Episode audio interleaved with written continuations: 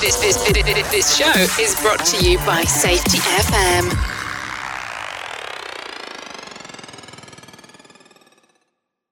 Warning, the following broadcast contains adult language, adult content, frank safety discussions, and stories that might sound unbelievable. But believe me, every one of those stories is true. We didn't start the safety war, but we are going to fight to win it. For our families, for our communities, for our workplaces, and for our lives. Hi, I did not get a podcast out last week. One of these weeks, years, what have you, I'm going to have a lot to talk about because of what happened over the last week or so with one of my projects and in my life. Needless to say, when it rains, it pours, either with prosperity or with other stuff, negativity. So what are we talking about? Today on Safety Words, 5 reasons to work safe today, and shame and blame. Last week, one of my clients had a health and safety meeting on the 5 reasons to work safe today. Now, we're all on our HOP journey, as we say here on Safety FM and a lot of the other programs with Todd Conklin, Jay Allen, Sam Goodman. We all start out on this HOP course. 5 years ago, or even 3 or 2 years ago, I probably would have had a different take on this where we deal with all this stuff. Well, we're going to blame the employee for everything. One of the issues I've had over the last week is an employer trying to trust the employee to do everything and not giving the employee all of the resources necessary to do the job. And then, oh, well, it's the employee's fault. Well, not really, because you didn't give them all the resources that you needed to give them, like proper fall protection equipment being one of them. So one of my employees is on a project, we're with a new client, and we have to use their safety talks. By the way, we sell safety talks. You want us to hold your safety meeting? We can do it remotely. No problem here. Just drop us a line. Jim at safetywars.com. Long story short, we had to present these 5 things. And he said, Jimmy, I really don't feel comfortable doing this anymore after all we've learned over the last couple of years about HOP. So, 5 reasons to work safe today. And I'll preface this as saying maybe it's the 5 reasons, 5 things to blame the employee for. There you go. Here we go. We all have different reasons for why we choose to do certain things and why we may not choose to do others. When it comes to working safely, we should all want to choose to make the right decision. We all are different in the way we think, but there are many common reasons why we choose to work safe. No matter what your motivator may be, keep these 5 reasons in mind as to why we should all strive to work safe. All right, so that sounds okay, but the thing is, and the more I think about it, and I've been hearing different points of view here, we're all familiar with it. Nobody comes to work wanting to get hurt. First of all, I have a couple of stories where that's not true.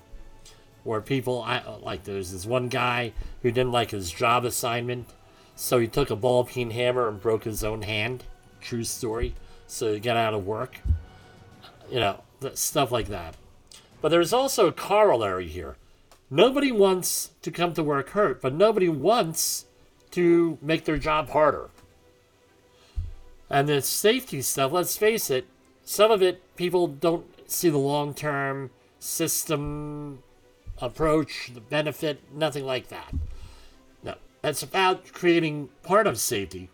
Safety is a lot of things.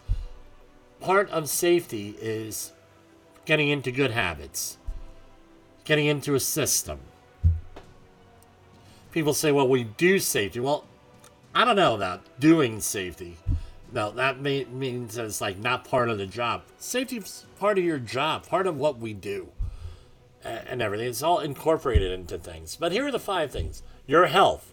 Obviously, your health and well-being should be the biggest motivator as to why you should choose to work safe. Once we lose our health or impacted severely, it may never be the same. It is important to really think about how a severe injury would change the rest of your life. Okay, great. Well, again, I don't think workers come in and say, well, I'm going to get hurt. Not usually, at least. Again, number two, providing for your family. Your family depends on your ability to earn an income. When you are injured or ill, you can lose that ability very quickly. Right? Your reputation. While productive employees are still very much rewarded at many companies, working safely is often recognized right along with production. Your reputation at work not only affects you, it goes on and on and on. 4. Your coworkers. Making a choice to take a shortcut can not only harm yourself, but can harm a fellow worker. Your company as a whole. Whether you love the company you work for or not, the job they provide pays your bills. So this all sounds like a takeoff on the try harder type of thing. I can tell you what, maybe if we change these around a little bit, we can see where we're going here, where we need to go, where we need to be. Your employees' health. Providing for your employees' family. Your reputation as a company or organization. Your employees. Encouraging them to do the right thing. Giving them incentives. Your company as a whole. Being good for the company. Limiting company liabilities. And also, what's your biggest resource at your company? Your employee. It's not the employer. It's not the CEO. It's your employee. Richard Branson always says, treat your employee right, and they're going to take care of you. Real simple. Maybe not in those words, but that's basically it. I think if companies adopted maybe the 5 things and applied it to themselves, I'll take off on physician, heal thyself, perhaps things will work out a little bit better in the safety realm, in the productivity realm, and everything else. Because what I'm seeing at a lot of companies, especially if they are publicly owned or very large companies, the managers just use it as a stepping stone. The decisions that they make, they're going to be out of there in 4 or 5 years. The decisions they make are going to impact the company 6, 7, or 8 years later or after they're gone. And they make guberno decisions, right, and questionable decisions. So rather than blame the employee and say, hey, you got to work harder. You got to worry about these 5 things to work safe, right? You know, these are the 5 reasons you need to work safe today. Maybe you should go and turn the mirror on yourself.